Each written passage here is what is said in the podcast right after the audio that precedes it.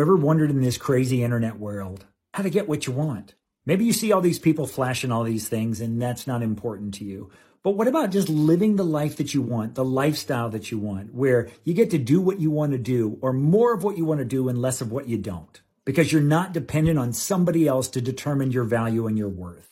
I came across this series of prompts and I plugged it in for my own goals and you will not believe the results that it gave me. It's called the Recurring Revenue Roadmap. It's a series of questions that you ask in ChatGPT in a very specific chronological order, and you give monetary values to the goals that you have, and then it tells you specifically how to find a problem to solve for people you want to solve it. It's based around your interests, your passions, and your talents, and then create a business and a product that people will want and they will pay you for. And then it will give you the exact number of sales you need, leads you need. And you just plug in all this information. It will spit out the perfect business plan for you. And I did all this legwork for you. You can make those goals bigger. You can make them smaller. It's all up to your personal preference. It is such an incredible tool. And I just want to share it with you.